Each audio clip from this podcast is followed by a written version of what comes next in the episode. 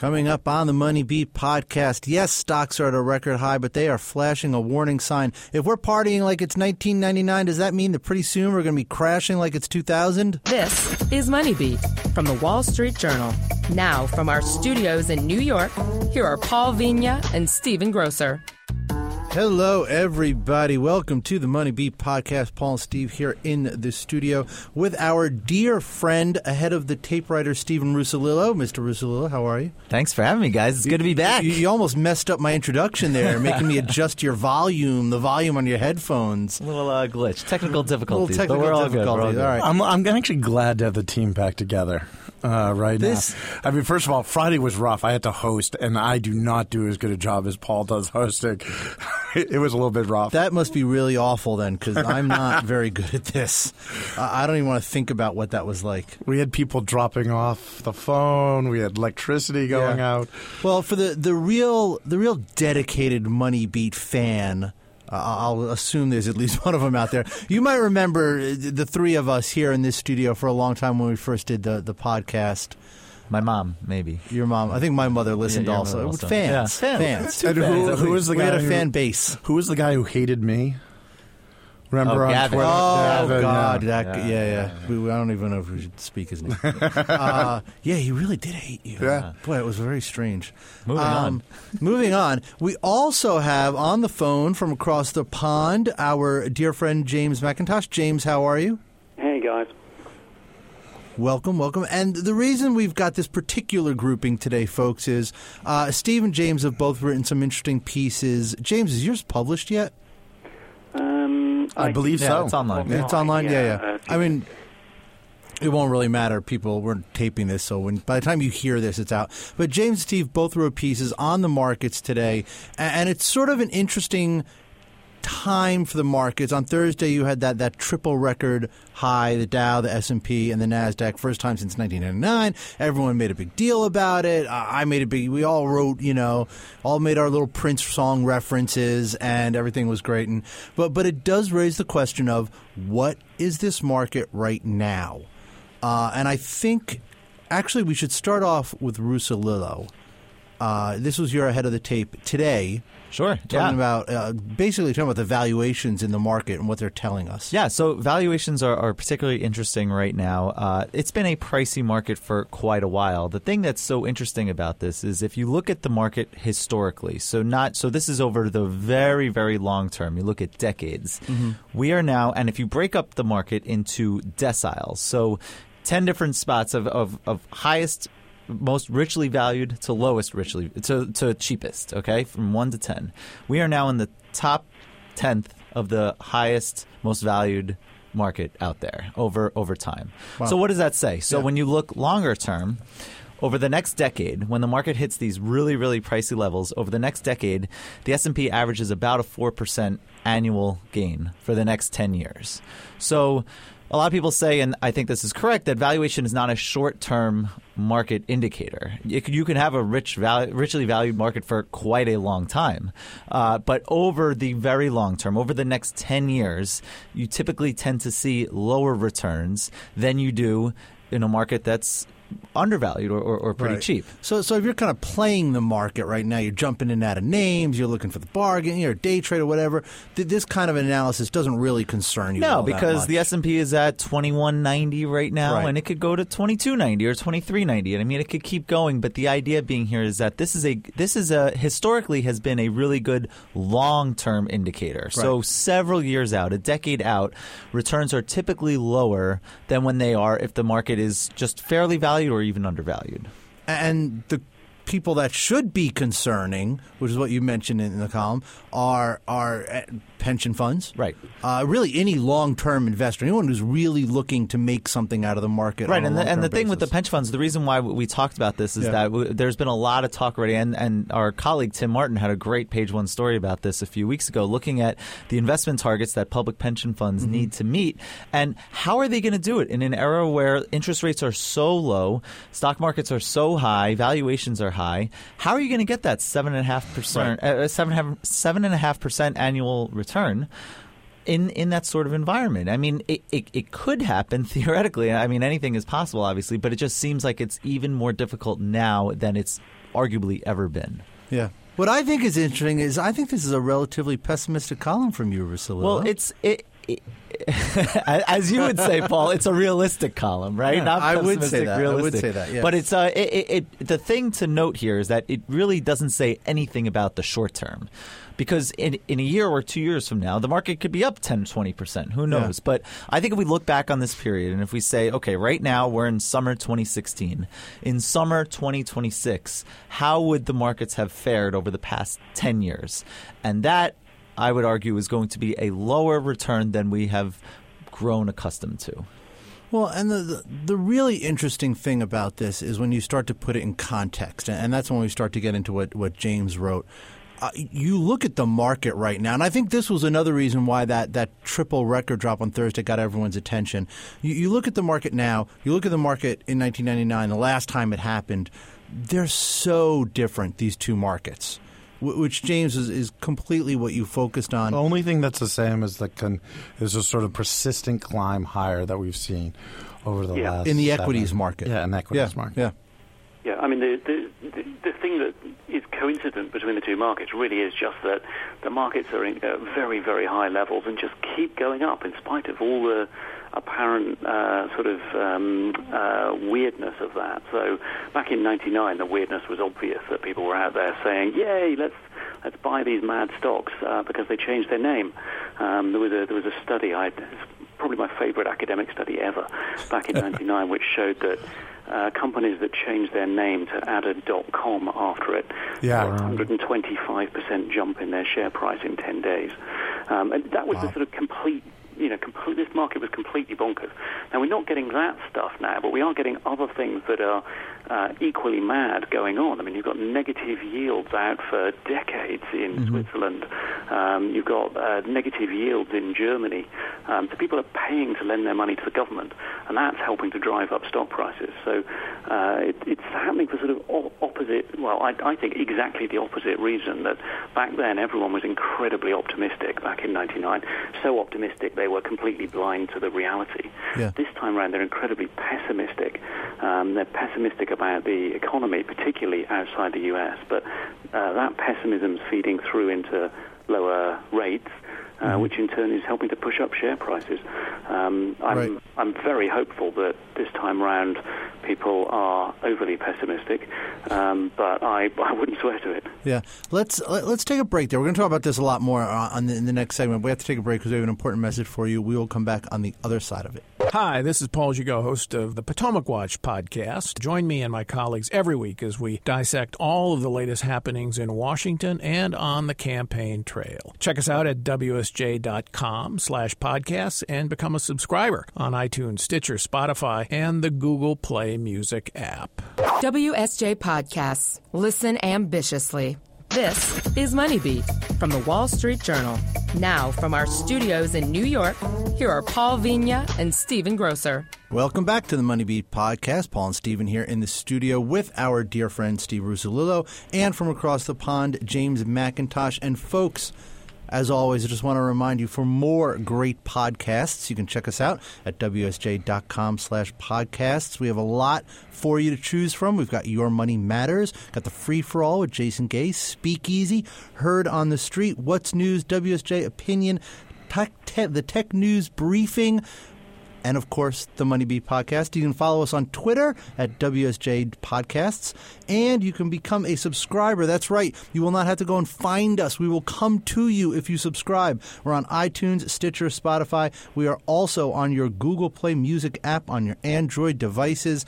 And uh, James Mackintosh, uh, the thing that I thought was really interesting uh, your comparison of, and we're, we're talking here about the market valuations, th- this particular moment in the stock market. What does it mean comparing it to 1999, the last time you sort of had the, the three major indexes setting records on the same day? And the thing I thought, James, was really interesting was your, your comparison of central banks to pets.com. you gotta you gotta unpack that one a little for us. Okay, so so pets.com. Um, uh, the older listeners uh, out there will remember um, IPO'd in 2000. Um, was uh, I mean, in terms of the U.S. IPOs, was probably the uh, sort of most insane of Right. uh, what was a, a very wild bunch of um, uh, stocks coming to market. Um, famous for its sock puppets, which were a far better investment than its shares.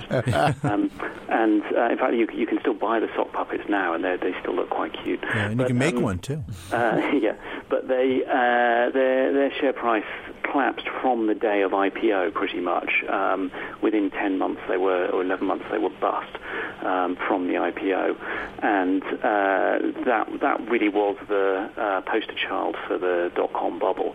Um, this time round, if things go wrong, and I, I, I stress this is an if, I'm I'm very hopeful that bond yields are going to go up again because the economy does better.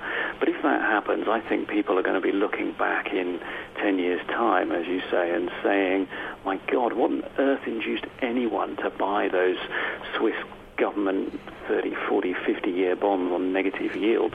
What were they thinking? Um, how, how could they possibly have justified that?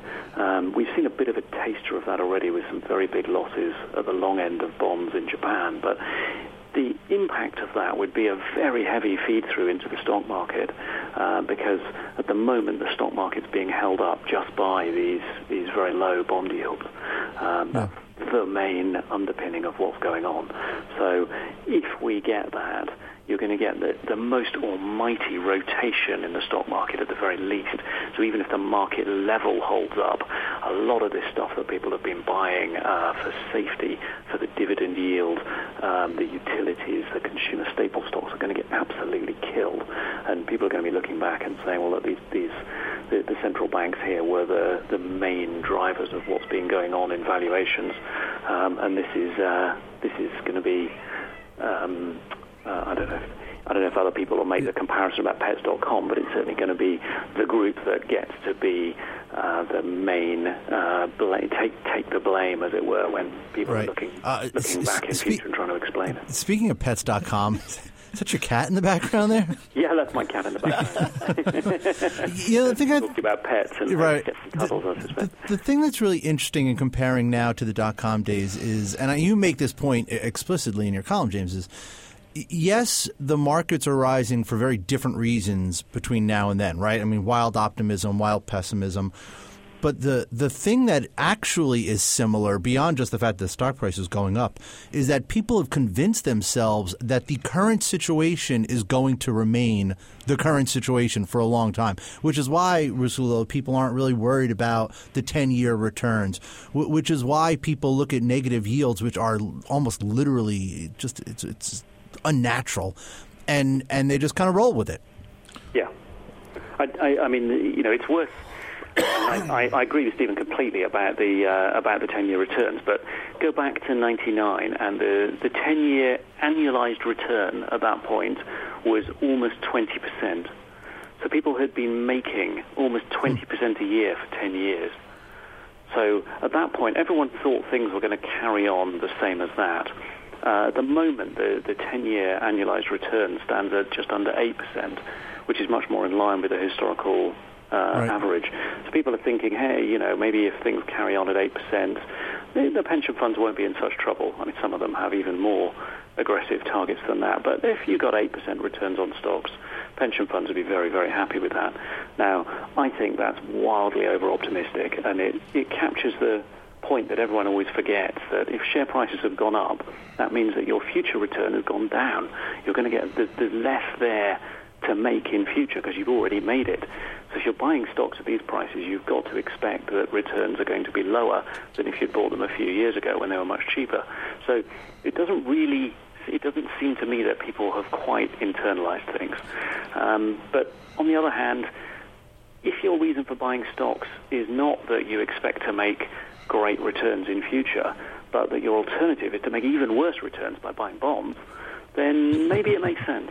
So, okay, you're only going to get 3%, but hey, if your alternative is cash at zero or less, uh, or a bond in the US at one and a half, maybe making three, three and a half, maybe four if you're lucky is okay. But James, that's a great point. So, so my, my question though is you, you were talking about the negative yield experiment that's going on around the world, and if it ends really badly, why then would some of these, you know, the utilities or the big dividend payers, why would they go down? Wouldn't people just sort of move into them thinking that again, this whole notion of there is no alternative, so I might as well go into the stocks that are giving me yield. So, how does the negative yield, how does the negative rate experiment, how would that hurt? Oh, oh no, the, the problem would be if rates go up again. So if yields, oh, if rates go up. start to rise again, then there's no need to be taking the extra risk. So if you can earn 3% on a bond, you wouldn't need to buy a, a, a utility stock for the dividend because the bond is offering a better return than the utility stock. So why take that extra risk? So the reason now people buy utilities, even though they've got quite a bit more risk than a bond, is because you're getting a, a pickup in yield and people need that pickup in yield. And they're assuming that rates will stay even lower for even Right. longer. Exactly. Yeah, I think people people are very much, and you only have to look at the long end of you know how much people have been willing to put into long bonds, long you know which mature in a very very long time in, in decades. Um, they're at, the- at those levels they're willing to accept incredibly low returns. Right. I mean, some of the returns are just com- you know completely off the wall. Um, the UK 40-year, the Japanese, sorry, the UK 50-year, the Japanese 40-year, uh, Swiss 50-year, these sorts of things are offering really negligible returns, and people have been willing to take that, even though they're so low, because they expect central banks to be keeping rates on the floor pretty much forever. Right. There's, there's very little optimism out there about the, the global economy. Yeah, and the, the, the, the craziest thing about all of this is, as irrational as you can say that situation is, expecting bond rates to stay this low forever, you you can make rationally a case for it when you look at what the central banks are doing, when you look at the direction they're going in. You, it's just I, can't blame traders for buying stocks at these prices, knowing that the fundamentals are not really there. Well, I think this gets to actually the point that you you have the quote from David Rosenberg, who was famously bearish during the dot com, and he was, you know, he doesn't think there's a, this irrational exuberance in the fixed income Right. market. He thinks it's a controlled market. Like this is controlled completely It by the contr- central, exactly. you know, bank and central bank policies. Right. So But you've got to, but remember there are other people who disagree with him. I would highlight. Yeah, that. yeah. Um, Yeah. But yeah, but absolutely, his, that is that is a quite a strong view. I mean, there's lots of talk about a bond bubble, um, and there are people out there who say, look, it's a contradiction in terms. You can't have a bond bubble. Now, personally, I think you probably can have a bond bubble, but it, it's not quite like an equity bubble um, because it's driven by this sort of opposite this opposite thing of pessimism, not optimism. Um, but the, the principle's still there that people don't really want to be owners of this, and they know they're Right. taking too much risk by buying it, and they will therefore get out again at the slightest opportunity. And you know they, they start to see it move in the opposite direction. They start to see yields rise. You could get a very rapid retreat from where things are. And in fact, in the last couple of weeks, we've seen exactly that in Japan at the long end, um, with some very painful losses, 15% losses or so over about three or four weeks for people who bought the long-dated Japanese bond, um, precisely because it was insanely overvalued. Right. Um, it was a classic example of a bubble. It had, it had risen by, in price, this is, um, had risen by almost half this year. This is a bond. You know, these, Right. aren't, these aren't things that are supposed to do this. exactly. I mean, my question is, can you have both a controlled market and a bubble too? I mean, you know, Well, I mean, if you're if you're how much you control it. right, Do the central banks really control it? I mean, you know, there are still market forces out there, right? yeah, Right. No, I, I mean that's the thing is I, I think that you know the central banks can't control it completely. Um, I mean you can see. I mean- uh, their efforts to. their their effort has been to pump up this this so-called wealth effect right i mean that's what they've been trying to do they've been trying to get people to buy they've been trying to get people to feel wealthier so that they'll buy more the whole thing has been uh, and I know this is a pejorative, but I mean it, a confidence game. They're trying to boost confidence to get people to buy things. Well, they're, they're they're wanting people to make investments, whether it's people or businesses. Right. And what they're not doing is getting the confidence, but they are getting the game part of it. People are buying. They just don't believe in any of it, and they think that's you know they'll be able to get out first. I mean, it's a classic market thing, right? You you know it's irrational, but you think, well, I'll get out first, so I'll buy in now, and I'll just watch the markets and I'll make my money back. You know, but everybody thinks that. I think I think it's more interesting actually than when you, instead of people or traders or investors, it's looking at what businesses are doing and how they're investing their you know. Yeah, and what are they doing? They're not. pay- no, Right, well, where exactly. are they putting and, it? And this is the difference between you know one of the big differences that uh, James makes in his in, in his piece is in '99 you were doing M and A, you're and, and investors were you know rewarding you for investing and buying other companies and trying to grow. Today, investors are, you know, rewarding you for paying more dividends, doing buybacks, you know, Right. and that and that's the big difference. And that's where the- right. and that's where the confidence is lacking. And I think that, but I think you know, it's on a business level, it's much more interesting. yeah. Of course, that's all part of the same thing. That Right. the low interest rates are precisely designed to make you consume more and Yeah. save less. Yeah, mm-hmm. And of course, that's feeding through into corporate action as well, because shareholders are telling them that the shareholders want to consume more and save less, and that means investing less at the company level. Right. So their companies are being pressured to pay out their dividends to do buybacks. Um, now, I mean, this fluctuates a bit. There's been a bit less of that this year, uh, just recently. But this is a this is very much the the way that the, the direction of travel for the last five years as rates have come down. So gloom and doom, man. Aren't we supposed to be celebrating record no, highs no, here at no. Money Beat? Steve, as you pointed out earlier, we're realistic. Realistic. This is real. right. This this it, it- this is the situation. This and this is what we've been trying to do is right. Just kind of paint the situation for and folks it's out also there. quite different But from maybe this is the 1999. turning point, right? well. you know, you know, I know, I know, it's it's not really right to be injecting a note of uh, positivity into any of this discussion. But you know, if you want to be, if you want to be positive, you can say, well, look, governments are starting to go fiscal. We're starting to see some fiscal action out there. So uh, Japan has delayed its tax hikes. It's done a yes another supplementary budget. Britain said that austerity is off the table. Uh, the European Commission has said, well, forget those rules. Uh, Spain and Spain and Portugal can carry on spending. Um, Italy's threatened to ignore the European rules altogether if it doesn't get a waiver. Um, and of course, in the US, uh, I mean, you know, it looks like uh, uh, Hillary Clinton's ahead in the election, but if she wins, the Democrats are the austerity candidates in this election. So, you know, Democrats and, uh, Right. and budget restraint don't go together so well. And so it looks like there's going to be more government spending out there, and that means that should mean higher bond yields. It's the one thing that's almost certain to get bond yields up and interest rates up. And so all of that should be vaguely positive for the economy. Now, that's going to be bad for all these safe stocks people have been buying, but maybe it'll be good for the companies out there that actually want to invest. So we might find that we get a bit of a rotation in the market, that we get some uh, real economy action, and that, frankly, in my view, would be a good thing. all right. Let's let's leave it there. Good place. Good place to leave it. I'm surprised you're letting us leave on an optimistic note. I am. I am. listen, I personally, I am an optimistic person, so I'm happy to leave on an optimistic note. James, James, I'm not sure you're quite as aware that uh, uh, Paul's uh, nickname is Papa Bear in Yeah, the yeah. newsroom. Well, he can buy. You should. You should buy him a Pets.com sock puppet. because they're bucks on eBay at the moment. I think that was the last time he actually had money in the market. Uh, you know, it was probably the last time I was actually optimistic about the market, and I was I was a young knave. Oh dear! I was a You'd fool. I was a with the fool. They've held Right. their value a lot better than the stocks. All right, all right. Uh, let's before this turns into a complete session bashing me. Let's leave it here, everyone. I want to thank you for listening. Steve Grocer, Steve Russolillo, James Mackintosh, Paul Vigna. We will catch up with you again soon.